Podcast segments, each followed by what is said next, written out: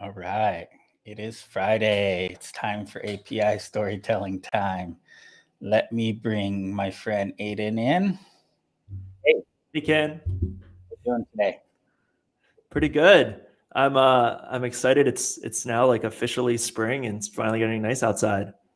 Yeah, no, it's uh well, it's kind of a cloudy day here today, but it's been really nice. So I'm I'm feeling the vibe too. Let's uh let's loop Mike in. Hey, hey, Welcome, sir. hey! It's good to be here. How you guys doing? Feeling good. I got my second COVID shot, so I'm I'm uh supercharged, 5G, all that good stuff. Very, very good. You know, I think I don't know if we talked about this last week. I I got my shot a few weeks ago, so I'm like 100% and past all that. And the first time the whole family got, uh, you know, everybody made 100% was Cinco de Mayo. So we all went out. We, had drinks and dinner and had a good good time outside. Six days later, I'm back outside. I went I went biking a little bit, out to dinner again. So all this talk, like I said, I don't miss this, and like I'm fine. And all this, no, man. In less than a week, I've already been out to dinner twice. So I think I think I'm feeling good. Good, good. Well, I'm looking forward to it. So uh what's what do we got cooking today? I hear we got a got a pretty cool guest coming. Yeah, we got a very special guest uh, who we're lucky to have. Uh, I think one of all of our favorite people to talk to when the world is open uh, and to, I'm sure, get dinner and drinks with when it's allowed. Um, Greg Koberger, uh, who's the founder of ReadMe's here to talk to us today. Um, he's been in the space for a really long time, and I can't wait to have him on the show. Yes, I've had drinks with Greg in many places, in many events. So uh, let's get him in here and let's kick this off. Hello, hello. How you guys doing? Hey, good to see you. You as well. I am about to join your club uh, in about two hours. Get my final shot. Uh, so, uh, cool, man. so uh, pretty soon I'll be uh, be with uh, the, at least the two of you, uh, Kin and Kin and Mike. But uh, so yeah, that's right. That's happening right after this. So we'll see how that goes. But thank you guys for having me on. Yeah, it's good that you're doing the show before the shot. I know. because apparently it knocks people out. Yeah, we'll see how it goes. Hopefully, uh, hopefully not that bad. I have to drive, so uh, hopefully, hopefully I can get back home before things go go south. Oh yeah, yeah. You'll be fine. It's it's it's the, that night after and the next day that really kicks your butt. If it does, like my wife was fine. So I should have done it on like a Tuesday, so I had an excuse to take a few days off from work. Now I just lose a weekend. Right. So That's right. oh man. So uh so you do README, which is I think um one of the one of the API services out there that I think has kind of leveled leveled the conversation and brought in a lot more uh I would say non-developers, business folks, leadership, people who want to try to reach a wider audience. I mean, reach the developers, but I think the your guys' approach to making APIs tangible and and approachable is something that appeals beyond just developers and makes Yep. it something that is is almost you know it- it's just more palatable and and and approachable by business folks. And it looks like something that's not it's not that github i mean github looks nice too. I don't always understand this one but people have you know uh, they're like ooh i don't go to github. I'm not a programmer. Mhm. but readme portals are very approachable and something that i mean and managing it. So tell me about like how how and why and and what's behind the name like where'd you come up with the name yeah, I'll start with the name because it's a uh, it's uh, so we're readme.com now. So I'll get to how we ended up with the .com, but uh, the way we got the .io was um, I was trying to come up with a name, and I was in love with uh, this company called StatusPage.io. Um, it's a dev tool, sort of. It's like a very similar type vibe, and it does exactly what you imagine it does. So I really wanted the name to be like DeveloperHub.io, um, and I copied them completely. Uh, I was doing freelancing at the time, actually, and uh, I was working for this company called Watsi, which is this nonprofit that I love, um, and I was doing freelancing half time. Then half time, I was starting what ultimately became README. And um, I don't know. I just one day I was like at the office, and I would work from there, and I, I emailed um, the status. I said I emailed like hello at statuspage.io, and I was like, hey, this is kind of weird, but like I've loved your blogs. I've loved everything about it. Um, you know, I just really appreciate like how open you've been. I just want to say thank you for putting all that content out there. And like I just sent like a nice email, and I didn't know anyone's name. I didn't know who I was sending it to. Uh, I just like hello at statuspage.io, and um, the woman sitting next to me goes, I just saw your email. And I was like, what? And turns out the person I was working for, her uh, boyfriend, uh, was the person who ran StatusPage.io. And I did, I genuinely had no clue whatsoever. And uh, so I became friends, uh, friends with, with them and everything. And um, I wanted Developer developer.io or something like that that really kind of like described exactly what we did. Cause I, I thought that's what developer, or I mean, I, I like companies like that. It's either like you, I, I don't know, I just, there's no ambiguity. It's like, okay, I know exactly what it does. Um, but I couldn't get it. I couldn't. I just I tried like Live Docs, Doc Hub. I was really going for that like GitHub acquisition at one point with uh, with Doc Hub. And um, I was on Hacker News one time, and someone was giving away README.io to a good home, and I was like, I can be a good home. Um, so I reached out. Um, they were giving away for free, but I still I wanted to make sure I got it because I was like became obsessed with this. I was like, I'll pay you three thousand dollars because a lot of people wanted it, but no one else was going to pay. Um, so I paid three thousand dollars for it. Um, but then I got the com about a year ago, and that cost um, many, many, many, many multiples of uh, of of three thousand dollars. But uh, yeah, so that's where I came up with it. Um, it's kind of a blessing and a curse. Um, I like the name. Um, one, I always get text messages from friends, uh, like high school friends, like not in tech, who will like be like, "Oh my god, I just saw your startup on like Mr. Robot," and I'll be like, "No, this is like a readme.txt file. That's a, that's a thing." Because uh, like the like the terminal, they're always like vimming into like a README file, and like everyone thinks that I have like not people at tech, obviously, but like you know my friends always think that I have like insane product product placement. So um, so that's the blessing and the curse. Uh, and the bigger blessing and the curse is um, README evokes and I love the name, uh, so we're not going to change anytime soon. But like, it does definitely evoke like this concept of like paragraphs of text, and I, I think um, you know we do API documentation, so that's great. But I believe that um, you know documentation should be showing rather than telling more, and um, so that's kind of where the name comes in. It's like uh, we're not just doing README files where it's just like you know paragraphs of text. We do a lot of you know of, of text, but um, you know, showing rather than telling, like making things interactive, um, you know, generating code snippets that you can tweak into code builder, things like that. Um, showing logs in line so people can do actual debugging in the docs. Um, so some ways you could argue that it's like a little limiting, but, um, but yeah, how I ended up with the name. It was kind of a, a weird coincidence, but I'm pretty happy with it. That's very cool. I love, I love that. Actually, I, I love the story, especially the story about the person next to you. That's like, I love that story. But I, I also love the the whole idea about um, you know, like it, it says it right on the tin kind of concept. You know, mm-hmm. it's like, no, this is what we do. And I always thought of it when I you know, when I've looked at re- interacted with README and I looked at it, I almost the way I took this. So this mm-hmm. is this is just you know feedback is like I want you to read me. Like yeah. you know this is this is documentation that's inviting. This is an experience that's like drawing me in. I I commonly talk about people using documentation in anger. You know, mm-hmm. it's like, damn it, all right, fine. I'll read the docs, you know. Yep. Mm-hmm. And, and, so so to me, this has always been a kind of a feeling like, no, no, no, you want to read me. You want to mm-hmm. you want to come here. So that's really the message I get from it. Which so I think that sort of to me, just from sort of a you know a branding product perspective, that tells mm-hmm. me there are enough stories about what that what that meme is, what that mm-hmm. readme meme is, just like readme.txt and all these others. That yep. you're you're sitting on a gold mine. That's going to be a lot of fun. You have a lot of you have a lot of angles, a lot of perspective from it. So so I find the the material very engaging. The way you the way your product is built mm-hmm. is as well as the way you encourage people to build their own products. I really love that. I definitely like playing with that uh, for like swag type stuff. Uh, we don't do anymore, obviously, but we used to do like uh, when we did in-person interviews for candidates. Um, we'd like give them um, a book and uh, a water bottle and stuff like that. But the water bottles were custom branded, and they would say like "Drink me" and like in the Read Me logo, but it would say like "Drink me," and like we'd really lean into like stuff like that. Like the book would say like "Write me," and we were like we would really lean into the like uh, exactly that. Um, I don't think yes. it's great branding publicly. I wouldn't put on the website necessarily, but uh, you know, for like internal swag and fun stuff like that, I thought it was yep. a lot of fun to like play with. So. Yep, I love it. I love it. Yeah. Cool. One, um, of, the, um, one of the things um, that I've noticed uh, from your website, I was looking again uh, just the other day, and then having some conversations with you, is that um, you know README is becoming so much more than just documentation, um, which I think is how a lot of people uh, still have that perception in their mind. And it's pretty cool that um, you've thought about sort of not just what you're showing people, but the people on the other side of it, and you're helping people like design the right experience for their end user. So I'd love to hear you talk about that. I think it's really cool how the product's evolved.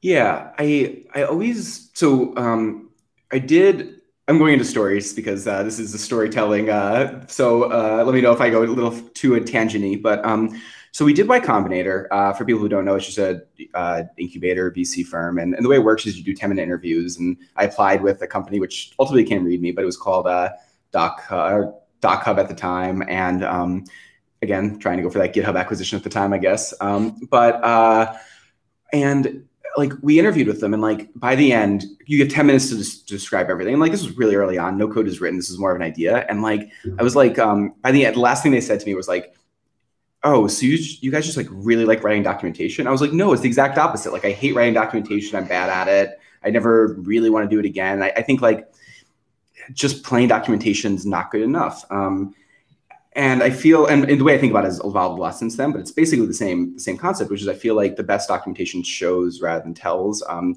you know, and if you and I are using the same API and it's your first time using it, and I've been using it for months and months, like you probably want some marketing pages. You probably want something that's like, you know, kindly going to walk you through getting your API key and like making your first call and like being really excited when you do that. But I don't want that. I, you know, if I'm on the docs after like you know a year and things are down and broken the last thing i want is a cutesy little like you know welcome to the so and so api documentation let's get started like i want the documentation to know what's going on and like documentation traditionally doesn't know what's going on but it could because it's all apis it's all out there like the data is someplace it's just you know locked up someplace so that's always been my belief is that um, you definitely need written paragraphs of text. You definitely need guides. You definitely need support forms, whether they be public or private. Um, you definitely need uh, reference guides. Um, but also, it's really great if it knows who you are and shows you different things based on based on who you are. And um, it's it's really hard to do though because people um, they have a very strong mental model of what documentation is, and um, it's that's fine. And I don't want to like shy away from saying we do documentation because I think it's very um, I don't want to try to be selling like from a business perspective. I don't want to be selling like some sort of like you know high level thing that doesn't make sense. Like you know i, I know um, you know you know postman and optic like they're very like concrete things. Um, there's other add-ons and stuff like that that are less concrete but um, they're all like very concrete. They solve problems. And i think documentation is the problem people have. And like i don't know. I wouldn't want to ever have you go to like our site and say like you know readme does developer experiences. Like sure i want to believe that but like what, what does that mean? Um, so like kind of like you know evoking documentation people like oh i know what that means.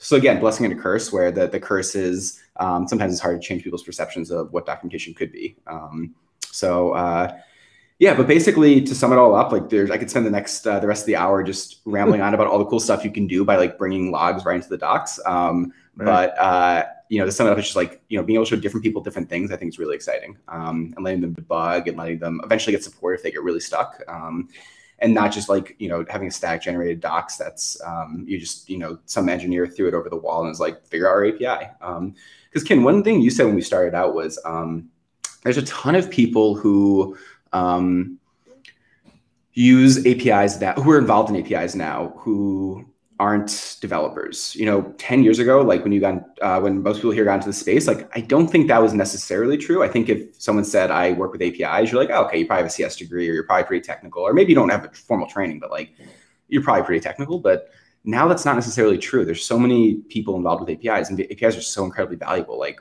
some of the customers that we have, I'm so con- in a good way confused by, but like excited by. Like they, you wouldn't think they have APIs. Like Fortune 500 consumer good companies. Um, but of course they do because it's just transferring data back and forth and stuff like that. And um, yeah, I really like I love developers and I like with developers. When I started README, I was 100% sure it would be like by developers for developers, much like you know GitHub's vibe is. But um, it's all over the map. We have a ton of developers, but we also have a ton of people who um, you know from all walks of life that are involved in the API uh, uh, ecosystem now.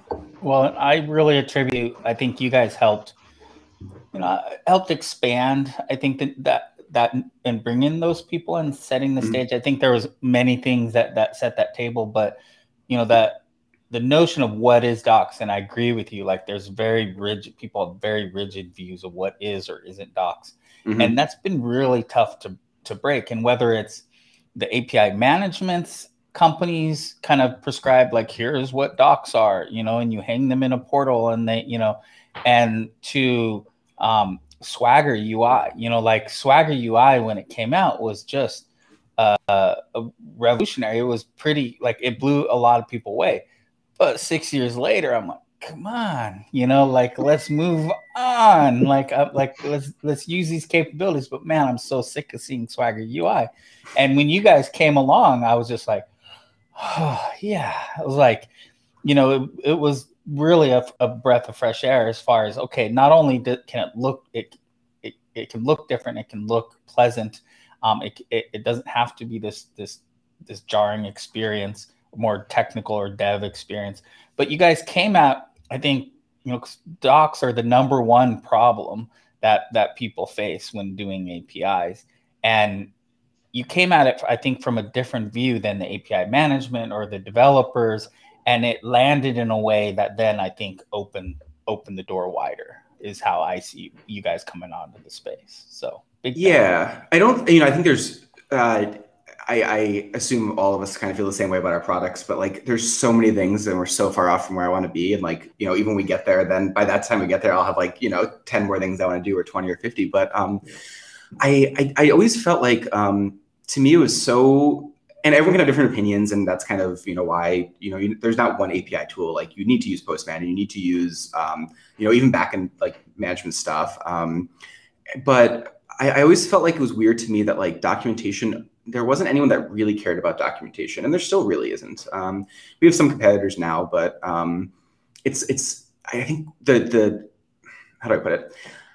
I think documentation is so undervalued in um, what goes into making a great API, and um, you know that's that's what makes me so excited because I think documentation is kind of the UI UX for APIs, and you know, you mentioned like Swagger UI, and I don't want to like you know specifically talk about any one product, but traditionally, I think documentation like reference guides are very. Um, I think people think, oh, people will be able to figure it out, and that's somewhat true. Uh, most developers can figure it out if they're incentivized enough to, and by incentivized, I mean they either really, really want to, or their boss said they had to, or um, most APIs. So I'm gonna take a quick segue into like, you know, there's this concept like I know a lot of companies have tried to do like these like API hubs, like GitHub for APIs or something like that, where it's like a gigantic repository of like all the APIs you could ever want. But I don't know if you guys agree with this, and, and definitely disagree if you disagree. But um, I don't think that's how people find APIs for the most part. There's a few situations where you're like, I need an API that looks up IP addresses, or I need an API that does X or Y or Z,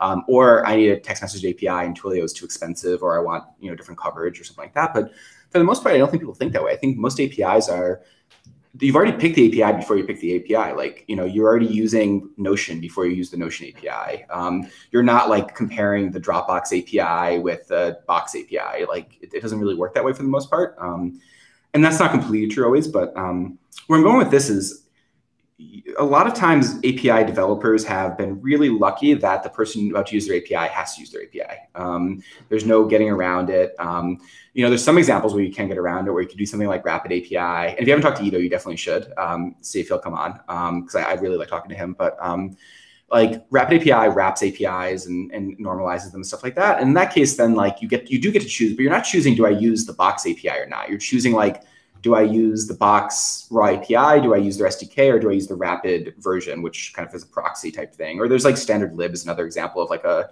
um, you know, normalizing agent on top of it. Um, so like you, you can choose how you interact with an API, but you're not really choosing the API for the most part, I feel. And I think that means that API developers can go a long way with really crappy documentation because you're locked in, you're stuck using them. Um, but it doesn't have to be that way and it shouldn't be that way. And um, on top of that, like just because 10 people use your API doesn't mean you've hit this like local maximum where it's like only 10 people can use it. Like, you know, I think so many people put up shitty docs. Um, sorry, I'm not sure if I can swear here, but uh, put up really bad docs and um, and then they're like, well, I guess no one wants our API or it's not good or like it's all the information is right there. And like, they, but you don't see because one thing that's really bizarre to me too, and this is changed recently. Um, and you know, now there's product people involved in APIs for the most part, um, like most decent sized APIs, but there's no tracking, there's no understanding. Like a lot of stuff that we do for regular websites, like if we're going to spin up a rep website, we would put in like a bunch of analytics. We put in a bunch of, um, you know, an intercom chatbots so people can talk to us. We put in, um,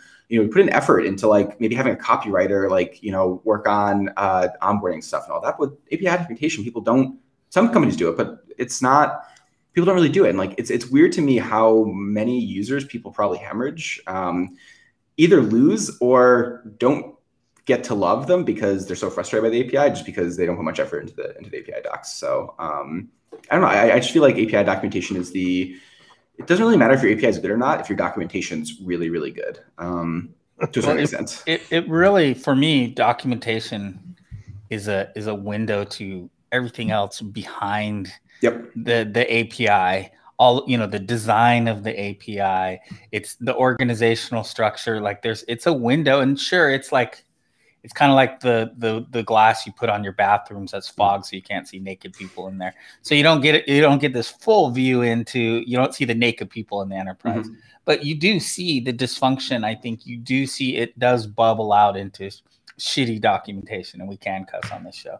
Um, I, I, guess we've never talked about that before, but we, we, can have a separate conversation another time about it.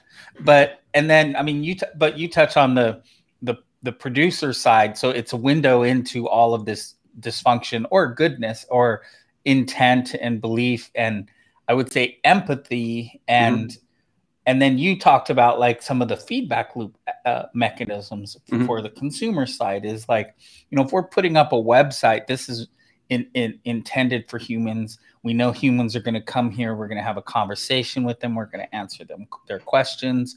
We're going to do these different things. And you know those of us in the space have in the devrel space have had to fight for years for like hey let's not these you know it's not just applications and code that's going to become using our APIs.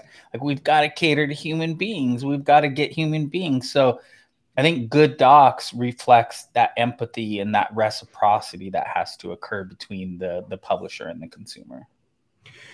Yeah, and you know, I say I keep saying documentation, but I think there's so many different um, things that, in my mind, fall under documentation. Um, maybe they shouldn't be called documentation. I don't really care what we call it, but um, you know, I think you definitely could call it documentation because once you get away from documentation, you're getting into like weird words like developer portal or developer hub, and I'm cool with all those things. But um, I don't know. I think documentation is so ingrained in like how we how we do stuff that I'm happy with the word. But um, uh, yeah, it's such like a it's such an easy way to kind of create a relationship with the with the customer, like you said, Kin, and like uh, hide away a lot of the dysfunction. Uh, I always talk about like documentation can be very good at normalizing um, bad APIs. Um, not that you should have a bad API, but um, uh, no API is dead simple, easy to use because you know if you're using like an npm package or a Ruby gem, like if you get really stuck, you like dig into the code and figure out what's going on, and and you can go to a community and you can check GitHub and like there's it's it's open. Whereas like APIs are just weird black boxes, and developers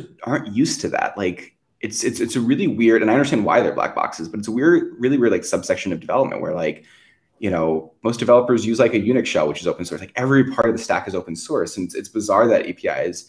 It's not bizarre that APIs aren't. It's um, it makes a lot of sense, but it's kind of like unique that they aren't, and it makes documentation so so so so much important because if it's not documented, like how are you supposed to know? It's um, you know, I think a lot of times people think of documentation, they think of like, let's look at like IKEA furniture, for example, where you get that like um, that paper packet and you can like figure it out. But if you got IKEA furniture and you got home, you open it up and you realize that they forgot to put that um, booklet in your in your stuff, like I think most of us could still figure out how to do it. And some of us would do that even if they did include the documentation. Like you'd be like, I, I could figure this out. But it's because like you know what it's going to look like. It's going to be a chair. Um, everyone is buying a chair. Like you, it's you're not trying to like mod it or do something weird with it and everything fits in really nicely. Like you can like see, oh, the screw is way too big. Clearly, this is wrong. And like if you're like pushing too hard, you kind of get that feeling like, ah, this isn't right. Or like if you're like, well, there's you know only two screws, but there's six holes, that can't be right. And you can kind of like figure it out. But with APIs, that's not true. There's no interface. It's just like a very hidden interface. And like it would, you know, I, I don't want to stretch the metaphor too much, but it's almost like trying to IKEA furniture like with the lights out. Um, where there's like nothing, and even then you can still touch and there's like some tactical feedback. So I don't know if I'm stretching this metaphor too far, but um, so I don't think documentation is similar to like what we traditionally think of documentation for APIs because it genuinely is kind of the interface for the API. Um, I know it's not completely true. I know that you know you actually make the API call and stuff like that, but um, you can't see it. There's no there's no like um, if you were to read like a book like um, uh, uh, the design of everyday things, like they always talk about like affordances and stuff like that, but like those can exist but they don't exist just by nature. Like you have to right and create all these affordances or all these like yeah. um signifiers. And there's a ton of like very nuanced like you know um uh, different things. But like you know, they'll talk about like an affordance is like you know you can pull open a door and you can see just from the way the door handle works whether you pull or push and like but you don't get that by default, um, which is where things like linters come in or TypeScript, you know, signature. Like there's like there's we we've been inventing ways to kind of like have these signifiers, but um, yeah, I think that's why documentation is so incredibly important, is because an API doesn't exist unless it's kind of documented. Um, I'm not trying to get too metaphorical there, but uh, but yeah. Did you know Mike's middle name is Affordance? Affordance Amundsen. He is Mr. Affordance. He's... Damn, must have tough to pronounce as a kid. That's right. As but as Greg points out, I have to change my name from affordance to signifier. There's a whole there's a whole school of thought that is like adjusting that. But but I do I love it's a little too nuanced for me, but it, it does make sense, and I get why. Uh, you know, well, the second edition. I, I just, or... Yeah, I've just spent. I actually I just spent a couple of months in a community where signifiers are super important. So okay. I, I'm kind of sensitive. I'm a little hypersensitive to that moment. But I really I really love what you're talking about because um, even when you get into the notion of like the design of everything's everyday things, Donald Norman's book, and all these other things, because one of the things Norman points out, which you just echoed, was that you know it turns out none of this stuff is is easy to figure out. You just you don't just like plop down and understand your environment and everything, how everything works. Mm-hmm. You have to constantly experiment and push and tweak and you find out that that's wrong and that's wrong and that's wrong and we've all had those kinds of experiences i tend to think of documentation as a kind of a translator guide or like mm-hmm. a proxy mm-hmm. you know it says look you want to be able to do this kind of thing? Let me tell you how you can translate your thought into this cool magical api mm-hmm. right? You you really have to bring people in and you have to be you have to meet them where they are rather than just simply give them all the ikea parts in a box and say go nuts Yep. So I, I really, and that's one of the things that I, you know, going back to what I talked about before, what I like about the README approach is that, yeah, there's metrics and there's logs and there's and there's there's readers who are only interested in reference and there's readers who are interested in, you know, what's the thinking behind it. There's lots of points of view. So I really, I really am all in on this idea that that that asset space, that mm-hmm. documentation space encompasses a lot of things for a lot of people. And and i love that you you have this notion that there's more than one avenue in there's more than one way to talk to people about it but it's all about making that api that product accessible. And making it accessible to me may not be making it accessible to aiden or kin or whatever. So there's lots of ways. So i, I love that idea. What i'm curious about is with all of the documentation tools, all of the mm-hmm. tools out there, all the generators, all the ones that make it easy to write, all the technical uh, technical writer training, and all this other kind of stuff, you still end up with what strikes me as a somewhat in the space, a somewhat peculiar point of view, mm-hmm. like a much more, much a very different point of view. What brings you to that? Like, how do you get there? Like, what is it that made you say, you know, all those college courses on technical writing, all this other stuff. That's not what I'm going to do. We're going to mm-hmm. do this instead. Where did that come from? I mean, what's what's the spark that caused you to think about it the way you do, which I happen to love? I don't really know. Um, my background is uh, in engineering. I have a CS degree. I mean, I learned to program before that, and I don't. You know, my point isn't that that matters necessarily, but um, you know, I, my background is is engineering, and um, but then I switched to design pretty quickly after college and did design for a bunch of years, not doing dev tools necessarily. And then I kind of fell in love with this concept of like designing for developers. Um, and I always, the reason I did README, amongst other reasons, is it felt like it was, um, there's two really great things. One was it was incredibly exciting to me because I thought that there's the biggest delta between like what I could do and because design doesn't necessarily mean it looks pretty. Um, there's a lot of dev tools out there that look pretty, but like, um, you know, the design, if they didn't look pretty, it would it would be basically the same. It wouldn't really matter. Um, whereas, like I think with documentation, like the usability does really play a huge part, and there's a ton that I could do. I felt, um, and the second thing is, it felt like a pretty good thing from a business perspective. Um, not that I think that way necessarily, but when you start a company, like it's it is nice to know there's already a line item for the thing you're building and that people want it, and um, you know you're going to be able to pay people and, and all that, and you don't always have to not every dev tool has to be some sort of greedy capitalistic uh, monolith, but it's uh, always nice if uh, companies, uh, you know, you're kind of on the same side and you're selling to the people with money. Um, and uh, so I, um, I don't know. I, I I talk a lot about this concept that I have of like um, intentional ignorance, which is um, I don't want to know too much because once you start learning a ton about how things are already done, you're like, oh, I get why it's done that way, and uh, you know, fine, I'll keep doing it that way. Um, I am in a loving, mostly loving, mostly playful way, uh, a huge uh, hater of um, OAS and Swagger, and it's I, I, say that because like it's to me it's kind of one of those like um, just because you can add headers, query params, form data, cookies, you know these 19 different things doesn't mean that anyone on this planet wants you to. Um, I think I'm not really answering your question, Mike, but I'll get back to it in a second. But like, uh, you know, my favorite API docs, uh, not docs, but my favorite like API on the internet is um, uh, Slack has like this like line in it that's like this isn't an HTTP RESTful API, but if you're familiar with it, you'll be fine.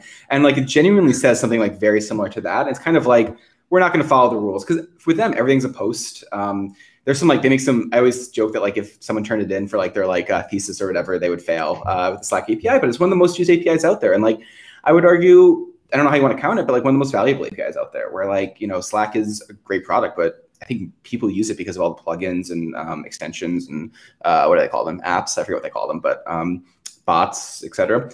Um, and like I, I, I, I'm, I'm kind of bring up a bunch of random different things because there wasn't like a, a, a, something that I woke up and I was like, ah, I get it. Um, you know, that's that was my like light bulb moment. But I I just think we overcomplicate things and then we look at documentation as okay, I'm going to explain all my complicated things that I've hmm. done. Whereas like I want to look from the opposite side, which is like, okay, how do we make this API easy to use? And then what can we do to um, you know hide away? And uh, you know, back to the Swagger thing, I don't actually have anything too negative to say about Swagger. Um, I just think that the worst thing you can do is like, you know, throw up a swagger file or even if it's like, even if it's on README um, and just kind of like list out all the endpoints and all the parameters and all the query params and, and all that. Because I think, you know, maybe if it's an internal API, that's fine. But for an external API, that's, you know, it's, it's just showing too much of the guts and not enough of like, what do you actually want to do with it? Um, yep. So I don't know. That's like, I, I just, I just think APIs are too complicated is the end of the day. Like um, if you call a function, it's one line. If you call an API, there's so much like setup. There's so much like making sure that you know things are encoded properly and all that. It just feels um, and SDKs get rid of, a little bit of that. And like there's a bunch of different ways to kind of get around it. Or maybe you could say like, oh, we're gonna do an RPC API, but um, that has its own like complications. Um, or GraphQL has insane uh, lots of upside, but also like lots of downside as well. Um, and I don't know. I just I, I think that because my background, um, I think I'll sound up like, like this. I've never worked on an API. Um, like a big API from the creator side. I've always been on the consumer side, and I think that um, is one of the big things that gets me a bit of a uh. unique perspective. Um, that's not true anymore. Like at README, we have a, a well-used API, but going into it, I never, um, I never thought of it from that perspective. I always thought of it as like there's too many, just like too many, too much plumbing, too many wires being hung out. Like it, it doesn't make sense. Um, and I don't know. I think we see that all the time. Like I,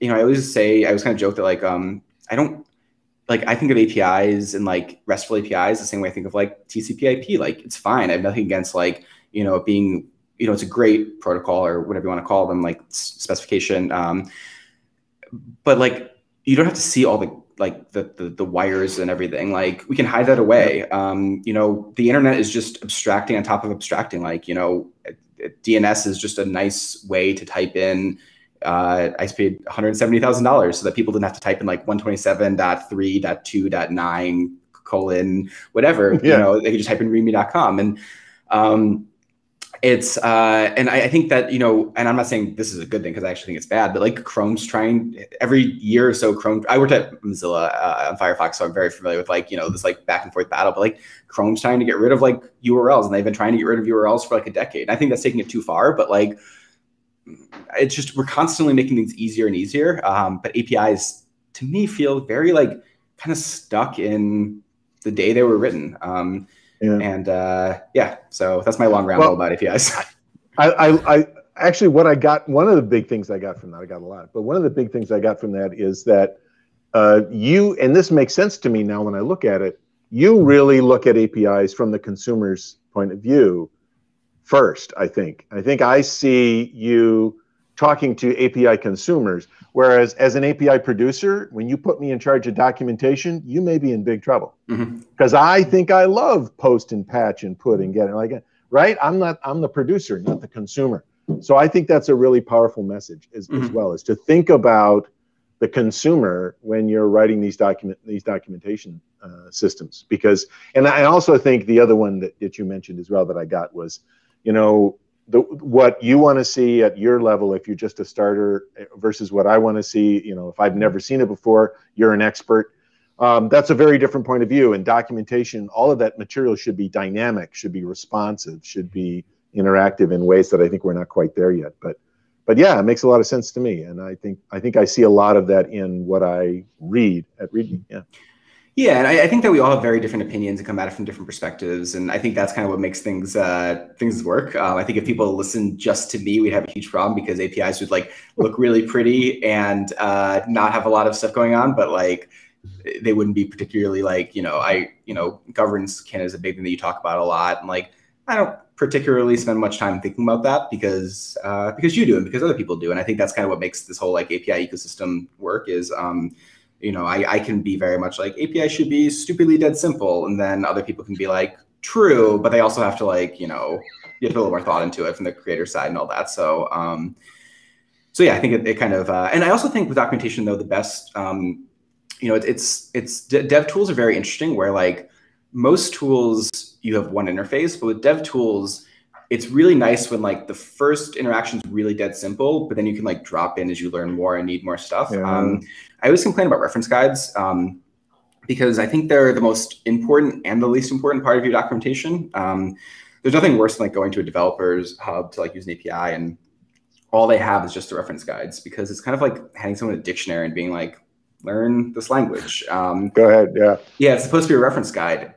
Now it has to be correct. That's why it's the most important. Like it's the because APIs are black boxes, like the only interface you have to the API to understand it is the is the documentation, is the reference guides. But like you can't really understand, like they're very like structured in a like computer speaky type way, like um, put to blank. And that's really fine behind the scenes, but I don't know. I, I always feel like there's like I, I, think I always believe that most APIs have four or five like main use cases that most people probably want to start with. Um, there's tons more you can do, but like with Stripe, you want to charge a credit card.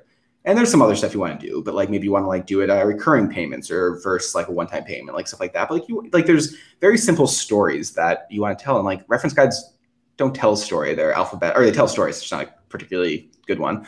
Um, you know, it's very like uh, you know, all the endpoints and stuff like that. And I, I, always, you know, we have a feature called recipes, we call it. And um, I think, yep. you know, the best documentation are ones that tell you why you want to use the API, how to do something pretty common, um, get you started. Uh, we talk a lot about like MVC, the time to minimum viable call, um, is the smallest, most obvious thing you can do of consequence that um, proves that the API key is set up correctly, proves that you have whether it be an SDK or whatever else installed, proves that uh, your credit card's hooked up or whatever it happens to, to be true. Um, and then people can like dig in as they go on, but like you want this like progressive um, configuration is how I how I think about it, which is you know it could be you want it to be stupidly simple to get started, very use case based, um, and then people will dig in as they as they as they as they grow the API a little bit more. But um, but yeah. Yeah, you know, you know, when when uh, uh, Ronnie Mitra and I were doing some, so we were like reading through a lot of this material from the API Academy days. Ronnie's based in London mm-hmm. now. Uh, and one of the things that Ronnie came up, which I thought was really good, he said, "Look, when you're learning a, a language, the first thing you want is they want to tell is, is they they want people to say, you know, say this. My name is Mike. Mm-hmm. Just keep saying that. Say my name is Mike. Just practice that. You got it. You got it. okay. So there's these things in the very beginning where you just do exactly what you're told. Don't ask a lot of questions. I'm telling you, if you want to make a payment, you fill in these five things. Yep. You press the button. It's done. Then eventually they're like, okay, so my name is fill in the blank, or my house is. Now you can start using a template to start filling in pieces. Mm-hmm. Like you have a general use case, you you customize it for your needs. Mm-hmm. So now you learn sort of a little bit of syntax, you learn mm-hmm. a little bit of pattern. And then eventually they're like, you know what? Let's work on vocabulary. Mm-hmm. Let's just learn lots of new words. You know how to construct them. Let's, you know, and to me, that is kind of the way I like to see documentation presented as well. Here's the common use case. Just do this. Thank you very much. You're done. Mm-hmm. Okay, that's enough. I can order a beer. I can find the bathroom. I can get on a plane. I can get a taxi. I can get home. Stuff. I'm done right? All the important stuff. But then if I want to actually interact with someone, I need templates. I Mhm. need I need a little bit more structure. So I love the idea that documentation can fill in each one of those. And I loved what you said originally, which is, you know what, this documentation knows, you know, Mike has been here for like two years. Just skip all of the Mhm. all of that other template stuff. Go right to vocabulary because he's got a particular problem, right? Yeah, I you might want to go straight to the reference guides because you want to Yes. figure out like oh it's, it's oh it's you know it's oh the it, it's a number not a Oh, string or something like that. That's yeah. right. Yeah, that's right. That's how you conjugate that verb. Okay, Yep. going on. Yes. Yep, and that's Yeah, where reference guides yeah. come in really handy. But like they shouldn't be the first. Uh, in my mind, they shouldn't No. be the first thing you see. And you can play with that. Like you know, it's okay maybe if it's an internal API and it's just like three of you, and you know, you're you you you all can like you can just like turn to the other person and be like, what's going on here, and like then it's fine. But for external APIs, I think there it needs a lot more like uh, a lot more love. As a consumer, I usually just want the phrase book. I want the I want the tourist phrase guide for this API. That's what I want. That's Yep. all I need. So And yeah, oh no, go ahead, go ahead, Gregor. no, that's I got it. that's perfect. Go for it. Oh no, I was gonna. So I was gonna ask Aidan, because he his view and and real quick this the the you mentioned it earlier the poll of different views on the space I think Yeah. is essential for us all to go forward. Like what is docs? What are you know? And we're all and you and I don't always agree. Like one of my favorite things about you is is especially back in the day. It's not- I don't get this much love from you anymore, but back in the day, I'd write a post and within like an hour or two, I'd get an email from Greg. Nuh-uh. Like you know, code API design first is bullshit, and, and I code- never said that. code generating code, and and then so I get you know, and I love that because like that's what I want in the space is I want dissent, I want people you know, and friendly and being confident and saying no, that's actually here's the other view. But Aidan comes at it and views everything that we've been talking about with docs, but through a, a lens of change. And so, like, you know, how do, how do those references, you know, those reference docs evolve? Like, how truthful is that reference doc as as it as it stands there right now? Is it a truthful representation of where we stand today, based upon how we got here, and then hopefully where we're going? So, what's your view, Aidan, as far as the wider portal, the wider templates, all of this? Like, can is it is it possible to spoon feed people thing when it's not always a truthful representation because things are moving so fast?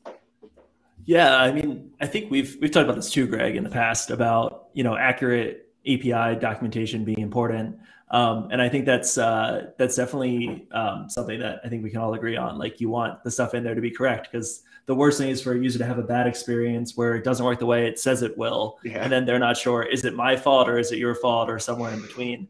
Um, but I think the other thing that like I was just on a call with some users right before this, and you know this this point in time when when the API stops working one way and starts working another, Mhm. those are like really critical periods, and people want to get notifications. And it, a lot of times for internal APIs, it's okay for things to change, but you just need to know about it before it ruins your afternoon. So Kin and I have joked before that like there's no breaking changes, there's just ruined afternoons for a lot of APIs um, and I think I think at the end of the day, like you're you're spot on that um, these are human problems, and I think I think what's really cool about um, you know products that are trying to solve the consumer side of this is that we don't all as developers have time to think about our consumers. Like Mhm. like if every single API inside of a company or every single partner API had like a Facebook sized or Stripe sized uh, DevRel team around that API, like some of the stuff would work better. But because they don't,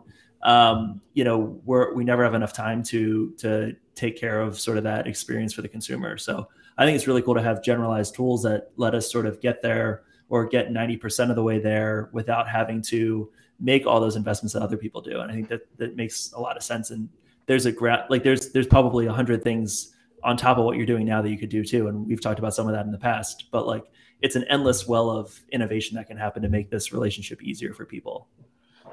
How do Yeah. you decide what not what doesn't go in there, Greg? When you're when you're deciding what features and what you build, I mean, there's so many things you can do. How do you think about what doesn't, what shouldn't? Yes. Um, from a business perspective, this is not a usability perspective. From a business perspective, um, I don't really have any interest in the creation of the API or the um, the, the creation of like a spec files because I think there's a lot of tools that do both those things incredibly well. Um, and when I say I don't have interest, doesn't mean that I don't think it's important. It just means I think that like it's it's not someplace I want to compete because there's people who are doing it really, really, really well and in many, many different ways. Um, so like for example, you know, Optic uh, like Optics kind of, and I don't think this is true, but Optics kind of a competitor with like you know Stoplight's, you know, designer or like SwaggerHub, and like you know, I don't think many people are choosing between the two because they're very different products, but um, I don't really want to compete in that space because I think there's so many uh, good options uh, that um, you know there's that's it's uh, I don't. It's the, be- about- it's the beginning of your responsibility. It's like it's handed yeah. off at that point. Now that being said, I completely understand why you'd want to be involved in that as a company. Um, I completely get like the you know the business use case of like I want to be there at the API creation. Like it's going to be so much easier if like, you know, I'm controlling all of it and, and a part of it or not controlling, but like a, a huge part of it. But um, I want to stick to, cause I think there's so many interesting things uh, just to the, um, the UI UX, what people touch and feel. Um, I want people to see my company, and I would not have said this five years ago, um, but almost as a kind of support debugging tool, um, because I do think one of the um, worst habits that developers have is this mindset that people figure it out. Um, it's really hard to get good developer support, and that's changing a lot over the past few years. But um, you know, most support like that's why Stack Overflow exists. Like Stack Overflow doesn't exist for other companies because the companies actually support you. Um, you don't have to like go hope that someone will charitably like know the answer. Um, or you know, companies do put stuff on Stack Overflow now, and they you know they do hire someone to man Stack Overflow if they're a big enough company. Um, but uh, I, I, just feel like there's like this gigantic like mindset with developers, and I'm guilty of this of like you know build it and they will come. Um, and like it or not, there's a reason why uh, marketing, sales, support are all like really big, gigantic uh, industries, even. Um, and it's because people need help. They need um, convincing. They need uh, to a story to be told to them. That's all marketing is. Uh, when done right, when done badly, it's you know spamming. But when done right, it's it's just telling a story in a, in a cohesive way. And I don't think much doc- most documentation does that. And, and I've seen talks where people talk about it like as storytelling. Um, and I definitely um, agree with that. I don't think it has to just be paragraphs of text. I think there's a lot of ways to tell a story. Um, but uh, yeah, and I think um, you know, for me also developer experience and one of the biggest things that traditional documentation, uh, and I know we're leaving in six minutes, I'm going to completely pivot this conversation, but I think um, the difference for developer experience between a good and a bad experience is what happens when something goes wrong. So um, Aidan, you mentioned this a few times, which is like, uh, you know, you and Kin said that, you know, there's no such thing as breaking changes, there's rude lunches. Like that to, you know, to, to, to take that even a step further, it's like, a good developer experience, things always go bad. When you're programming, no one's ever written code that compiles the first time. So like five or 20 years ago, you'd write code and compile it, and four months later, you'd be like, oh, I messed up. Like now we have like real time linting and stuff like that, where it's like, or syntax highlighting is so phenomenal. It's kind of like a bumper car to kind of like make sure that you're, um, uh, you know, staying that you you see because um, again, we don't have these affordances or these signifiers in real life where like you know you're driving, you like go off the road a little bit, like things start to like rattle a little bit more and you, it feels bad. Like you don't have that when you're writing code. Like it just feels fine. Unless you have syntax highlighting and then you kind of start to feel a little bad because things are like you know you're getting like notifications. And i think um there's nothing worse than like making an api call and it's saying like failed. And maybe it's a 503 error maybe it's a 404 and like yeah. but then it says like not found or it says whatever but it, it very rotely explains what's wrong and you're like that helps me not even remotely. Like my favorite um uh, error messages um and we do this at README now but uh for, were from Angular um, because they would they would say like here's the issue, but then they would link to the docs and they would like have a special URL where you could like see you click in like your actual variable would be in there. So it wasn't like the variable's missing. It'd be like you know the variable blank is not found. Here's how to fix it, stuff like that. And it, it felt like it was like nudging you back on the path. Um, it was telling you how to fix it. Um, we did this project about a year ago, or I did, where I went through every one of our errors and was like, okay, this is oh, they were all horrible. Uh, they're all very like true. They told you exactly what went wrong, but none of them said how to fix it. And I mostly knew how to fix it because I was involved in it and I could look at the code and stuff like that. But like a lot of them, I was like, the user's not going to know how to fix it. So we have a rule now where every error has to have the error, but also has to say how to fix it because someone internally knows how to fix it. It could be like API key doesn't work, like go to this URL and like actually show them the URL. Don't make them like find it or guess or whatever. Um, and we also include a poem that I wrote. So I wrote about like 100 different poems. Um, they're like four line poems about like your API uh, failing because I figured if people are getting an error, they're probably pretty miserable. So uh, might as well throw whimsy in there. But um, that's not exactly helpful. But uh, I do what I do think is helpful is um, we also link to the log, and then you can send the log to us. So this is a README product where like you can, you can link to the log in the in the response and then I can click and like see the parameters. I can rerun it, stuff like that, um, and then I can like copy and paste it and, and send the link to mm-hmm. support whatever. And um, it doesn't matter if you use README or not. I just think it's such a phenomenal um, oversight that people have with like the errors are really. I think uh, doc, okay. I'll, I'll sum up with this: documentation is way too optimistic, uh, and bad developer experiences are way too optimistic, where they just you know think everything's gonna be right. And um, I think README can be a tool that is there for that, but also is there when things go wrong and like help you with that next step. Because um, bad developer experiences are like stop, and good developer experiences just feel like they're nudging back um, on the path. Cool. I, I, like the poem idea. I think that needs, that needs to become an RFC and and get baked in. yeah.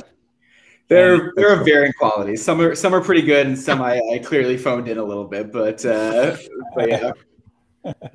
I, well, I, really like what you said uh, about the getting you on the path, not stopping you, but just getting you back, you know, on within the guardrails. I love that idea. That's very cool. Thanks.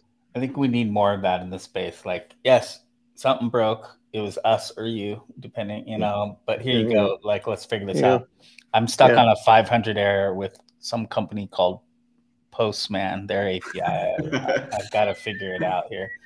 So no, I literally have it on the screen. I got to fix it after this, but that's another conversation. Um, thanks, Greg, for being here. I yep. appreciate this. This is this has been enlightening to hear the story behind you know your journey. But uh, um, maybe we will we'll get you back and we'll we'll we'll dive into I think some of those metaphors and some of those other areas as well. Or or we can just do uh, poetry readings of uh, yes, that's what I want.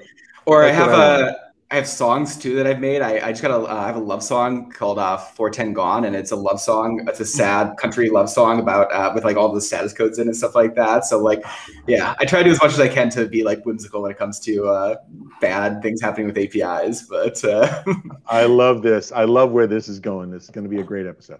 Cool. Well, you should make a browser extension that just replaces all the status codes with your poems and your songs, so we all get to experience the internet as your mind does. I, That's I right. Mean, I'll end it with this. So I wrote like a hundred poems and I was so proud of myself and we published it. And like, I'm just like, okay, I'm just going to wait for like someone to notice it. And the first support request we got back was you had time to write poems and you still haven't fixed my hair. Oh, and I'm like, come on.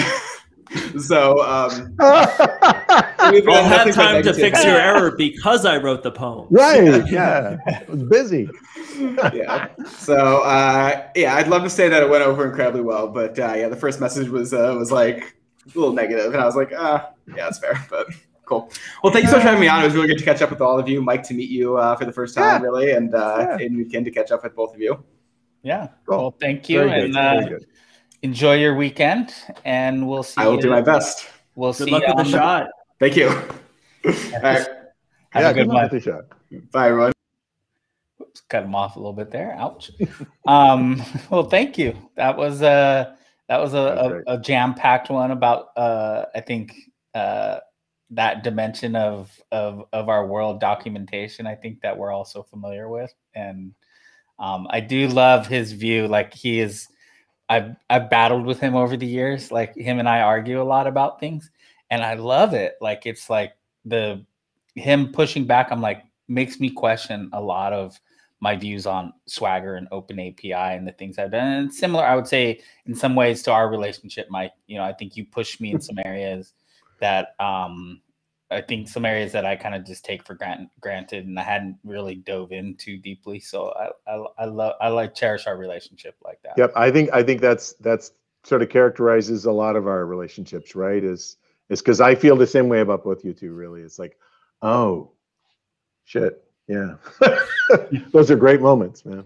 Yeah. It, it, pushes us out of our bubble. And I mean, I'm yeah. serious. Like he, when README came along in the space, it really, um, it was a breath of fresh air compared to all the API management stuff that I've yeah. been seeing. And, and I, and I don't say this, you know, it brought it down. It brought docs down to a landing page level, a marketing level, and not in a negative way. Like I'm saying it in the way that Yeah. I would say he was articulating that. Uh, it's it, it's very much about the consumer view and and Yep. market landing pages are very much intended for you know that audience and i think that's super valuable so Yep. Yeah. Yep. And it's so it. hard to do that as a producer to also think about the consumer. It's just Yeah. Yeah. for a lot of it's hard to to put both those brains on at the same time. So tools like that that can help all of us do it. It's amazing. yeah Yep. Definitely. alrighty well um i'm gonna let you go first aidan but you enjoy your weekend we'll Good see you see you next both. week Have Yep. a good weekend as well. all righty. See ya. bye See ya, bud. Alrighty. Well, um, any big plans this weekend? Are you gonna just uh Uh, you know what? I got a new toy. I might as well just brag, and because it's just such a such a dad thing. I got a new lawnmower, nice? so I'm to work on my new lawnmower. I'm to mow the lawn. I'm gonna be Nice. very excited. No, where it's just you gotta enjoy being old in the in the finer. Yes, this is it. This is it for me. This is I, I literally use the meme. I cracked my kids up. I, I got a picture of my old lawnmower. The wheels are falling off. There's a hole in the deck where grass shoots out when I'm mowing. And then I've got my brand new, you know, uh, electric battery powered mower. And I literally put the two pictures side by side. Um, this is how it started. This is how it's going. Yes. so that's And- me. You know? And you're electric, so you're environmentally friendly Oh, now. yeah, it's like absolutely. nice. I, I can redirect wherever the power is coming from. You know. Yeah. nice. exactly. Well, you enjoy mowing me. your lawn, sir. Um, I'm- think I'm just gonna rest and read a book this weekend. So That sounds like an excellent idea. And All we'll see you next week. we'll see you next week, sir. Thank you. All right. See you. Bye bye. All right, another one for the books. Uh, y'all have a good week too. We'll see you next time. Cheers.